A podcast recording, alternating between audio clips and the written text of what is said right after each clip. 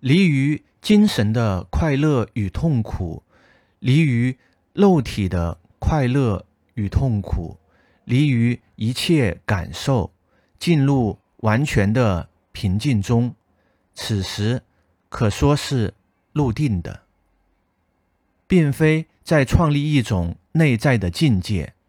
佛陀在以往的生活经验中识别此种平静，他倡导。此种平静名为第四禅。他宣讲如何达到此种平静，名为禅修。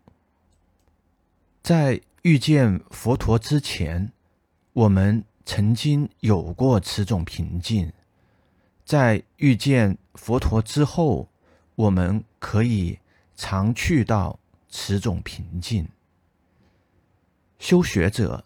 当独一静处，专精思维，在入定之时，在平静之时，去认知那轮回的存在，你将有自己的智。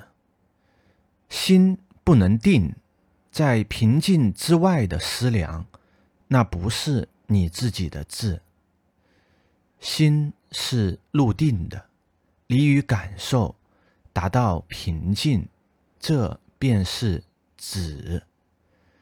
心不能入定，心不能止，不能成观。